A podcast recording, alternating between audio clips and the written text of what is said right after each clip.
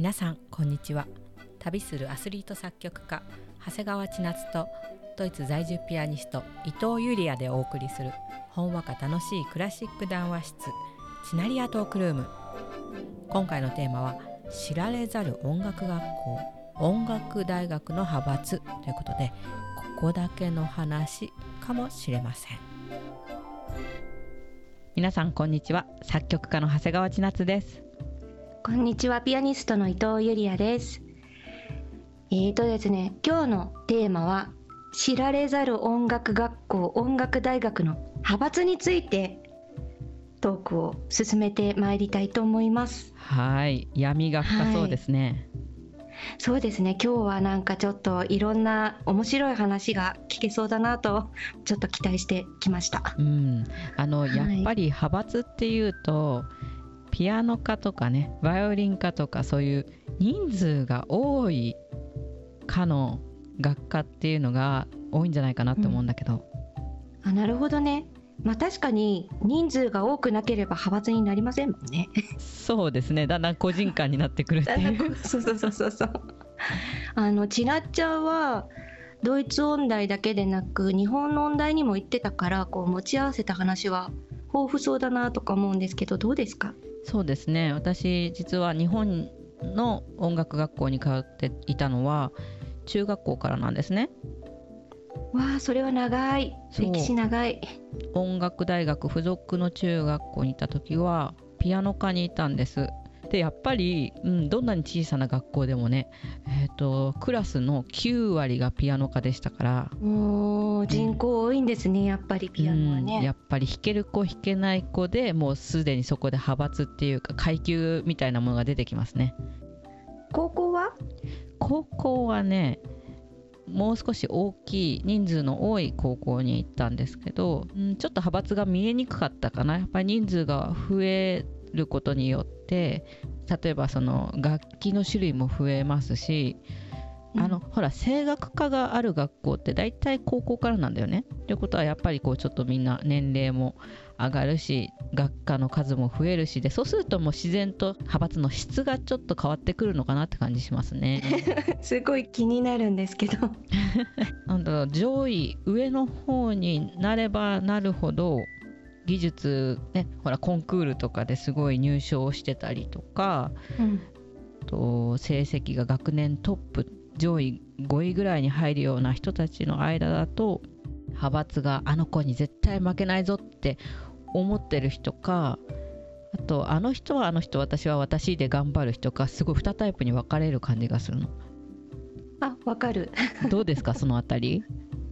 うんうん、あのまあドイツと日本っていうのでちょっとね国民気質もだいぶ違うと思いますし、うん、あの音大のその内容とかこう教授たちの雰囲気とかも違ってくると思うんですけどまあまあ私の方もあの実はこう私は高校までは普通校に行っていて音楽大学いきなりドイツからだったので日本の音大知らないんですよね、うん、それでうちの農家はどっちかっていうと本当にみんなマイペースで派閥とは無縁のまあ人は人自分は自分みたいなそんな感じだったので私は派閥をこう横目で見てクーンって感じでした。あそうだったんだ。圧倒的に日本とドイツだと日本とか、まあ、もしくはアジアの方が派閥が強いなっていう印象があるんですけどその辺どうですか？私もそうなんじゃないかなって勝手に思ってるんですけどちなちゃんこそドイツと日本比べてみてどうですか？例えば各クラスの派閥とかは。うん。あのね先ほどお話しした通り私は中学校の時ピアノ科だったんですけどその後高校に入ってホルン科になっちゃったんですね、うん、でそのおかげで人数が全く少なくてですね派閥っていうものができなかったんですよ。だからだから本当に横目で見たエピソードっていうのしかないんですけれども、うん、あの教授間の派閥によって生徒さんの試験の成績が変わったっていう話を聞いたことがあるんですね。なるほど。そう。こう言っちゃなんですけど権力のあまりない先生のお弟子さんが試験受けるじゃないですか。ね、その人すごい上手なんですよ。であとすごい権力のある先生についてるあんまり上手くない人が試験受けた時に後者の方が成績いいんですよ。それおかしくないですかって。うんやっぱりおかしいですね。うん。そういう感じかなうん。ゆりあちゃんの方はどうですか？私の方はですね、まあ、ミュンヘン音大にもまるまる門下生とかねありましたよ。こう「ハリー・ポッター」で言うとスリザリンみたいな ちょっとツーンとしたキャラクターのクラスが。何それめちゃくちゃ悪そう。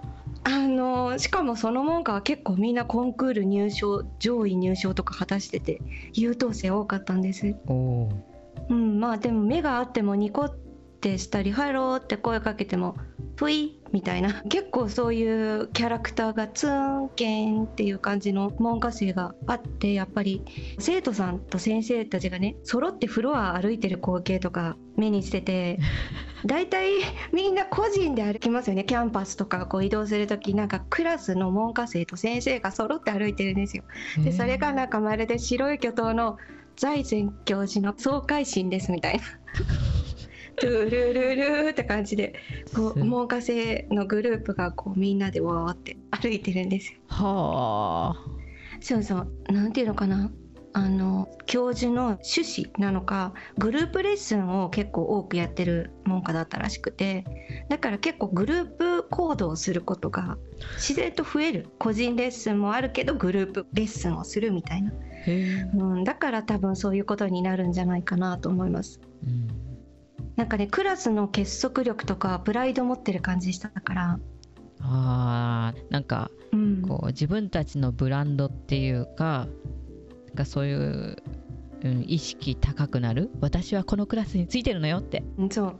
でなんかまあうちの門下はそれを考えるともう個性バラバラだったし、うん、同門の学生もあまりコンクールとか受けなかったんですね。でそもそも教授がコンクール嫌いで なかなか受けさせてくれなかったっていうのがあって。へえ。そう、うん、珍しいね。各クラスの派閥はっていうので、まあ、いろんなキャラクターのクラスの色が見えてきますね。それは面白いなと。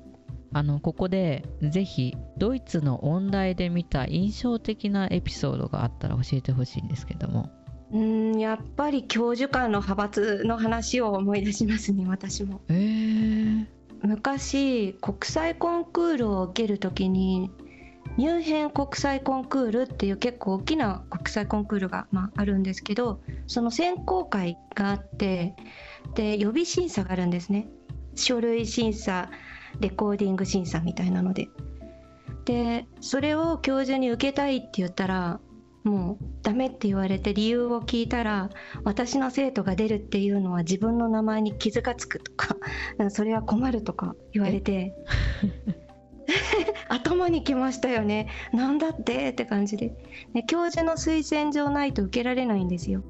他のコンクールを受けなさいって言われておかしいなと思って。で後から知ったんですけど私の教授選考会の審査員でした そうか。でそれで多分あのやっぱりね何々門下とか書くんですよ。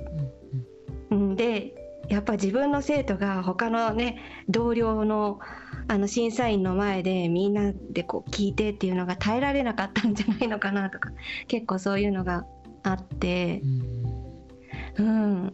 まあ、これは派閥じゃないですかねと思ってて。うんあの同じ門下生でこう韓国人のよく弾ける男の子がいたんですね。で、はいはいまあ、彼は軍隊に行くかそれが免除されるかがかかった国際コンクールだったのであの命かけてたんですよね。うんあの韓国人の男の子っていうのは兵役があるんですけどうんと大体有名な国際コンクールだと上位1位2位まで取れたらその兵役が免除されるっていう規則があるんですよ。へえ3位はダメなんだ。ダメなの。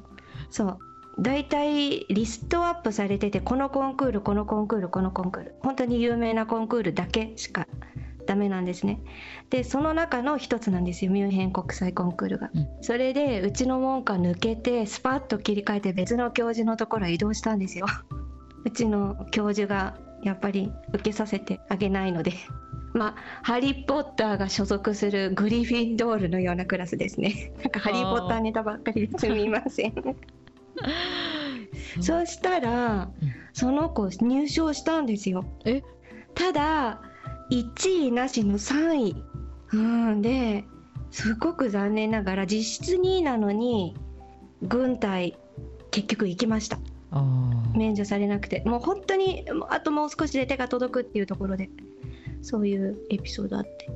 まあでもその子にしてみたら正しい選択だったなと思って、うんうん。うん、今考えるとうちの教授は派閥に強いとは決して言えないタイプだと思うのでもう政治がちょっと苦手なタイプのお方なのでうん。そういう権力ごとは回避していたに違いないと思います。うーん。なるほどね。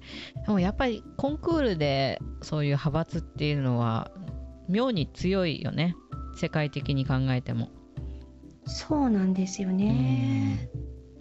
なぜか音楽大学の派閥につながってしまったりとかするんですよね おかしなことに。すごく勇気がいるというか自分がしっかりしていないと一体誰にどういう点数を自分がつけていることが分かっても恥ずかしくないぞってそういう強い道徳心がある先生じゃないと派閥っていうのをなくすことは難しいと思いますね。うん、あの私のついていた教授はどっちかっていうとそういうのに対抗するタイプの先生だったんですよね。例えば国際コンクールとかで自分がダメだと思った人には思いっきり悪い点数をつけたりとかでかえってすごく不思議なのが自分の門下生にも辛い点をつけるんですね。うんでそれはこう裏返しで言うと私は自分の門下生をひいきしないぞみたいなそういうのがあるんですけどちょっと裏目に出て過小評価になるみたいな。やりすぎちゃった。そういうところはちょっとありましたね。正義感はものすごいちょっと強いタイプだったけれども本当のフェアっていうのってありえないんじゃないかなって思うんですよね。やっぱり音楽も好みに分かれるしうん主観になりますよね評価するとなると。うんうん確かにね。でねもう一つやっぱり思うのが音楽学校とかだけじゃなくて多分いろんな世界にあるじゃないですか。はいなんかね変な派閥作ってないで仲良くした方がね社会に出た時にお得なんじゃないかなって思います。ねほんとそれができたらねうん、争い事なんてゼロですよねそうですね。別の音大生から聞いた話なんですけど、うんフェスティバルっていうのがあってねあの音楽大学内で音楽祭っていうのを開催した時に各音楽大学から教授を招いて同時にいろんな部屋で公開レッスンをしたんですって。それで一般公開で3日間続けて行われたイベントでワークショップとかこう教授のプレゼンテーションだとか楽器販売とかしててで夜には毎日各教授たちのコンサートが行われてたそうなんですけど。それを見た、うん、その音大生曰くこれって学生ならぬ教授コンクールみたいってボソッとコメントしてて、うん、とっても納得しました。なんかこう晴れてね大学教授になってもコンペは続く？厳しい現実？みたいなそういう世界を垣間見て面白かったそうですよ。うーん教授のコンペか。なんかそれも嫌になっちゃうね。そうだからね音楽学校音楽大学から解放されてよかったなって正直思ってしまいますけどね。うーんだからすごく難しいよね。なんか音楽大学に入ってプロフェッショナルな技術とか確かにすごい学べるけどその反面こうちょっと人間性を磨く場所ではないのかなって気も悪いけどするんだわ。あ人間性を磨くよりもなんか鍛えられる場所みたいなそんな感じになっちゃいますよね。あれではね人間性磨くならほら他の回でお話ししたけどバイトとかねした方がいいよね。うんうんうんうん確かにまあ現地の実践お仕事まあ大学って言ってもねこう箱の中の世界ですからそれがね全てじゃないじゃないですか。まあ世の中は広いのでそうやっぱりこう派閥ってなるとその箱の中の世界に目がいっちゃうっていうのがあると思うのでそういった面でもそのね箱の蓋を閉めずに開けておいて 周りとの交流をしていくともう少し派閥に縛られずに済むのかなと逃げ道を作っとくみたいな。うん。なんかね派閥をだいぶあの批判しましたが最後にこう派閥で良いなみたいな。お何何？思えることありますか？なんか。え派閥でいいなって思うこと？なんかこうライバル心を煽られるとよしこっちもやってやんなきゃみたいな素晴らしいポジティブシンキング。確かにおっしゃる通りです。大賛成です、うん、私もなんかこう派閥の聞いたもんかとかこう教授のもとでねもし研鑽を積んでたら引き上げていただいた時にキャリアへの道は開かれやすいんじゃないかなという利点はあるかなと思いますね。うん、うん。まあこう権力行使は周りから反感を買ったり攻撃されやすいっていうストレスも持ち合わせていると思いますけど、うん、ただやっぱり皆さん必死なのでそれでキャリアへの道が開けて、うん。うん、もしね成功したらそれはその人の成功エピソードにつながるじゃないですか。うん、確かにね。その辺りのところ、まあ、今度機会があれば社会心理学の方とかね、うん、ゲストに来てもらってお話ししてもらえるといいですね。なんかいろんな分野の方からお話聞きたいですね。うんうん。ね、そうしたら面白いかもしれないね。うん、はい、ということでこの辺りにしまして、えー、音楽のコーナーに移りたいと思います。はい。じゃあ今日の選曲は何でしょうか？ツイッターのイベントであります深夜の2時間 DTM より作りました人形の館。これはね チェレスタを使った曲というお題が出たんですけれどもそれで「人形の館」という曲を作曲しました。で作ってみたところあこれ結構面白い曲になったなと思っておばあさんがしわがれた声でドイツ語で喋るっていうセリフを中に入れましてあの撮りましたので、はい、ちょっと何て言ってるかはあまり分かりにくいかと思うんですけれども聞いてみてください。長谷川千夏作曲深夜の2時間 DTM お題チェレスタを使った曲より人形の館。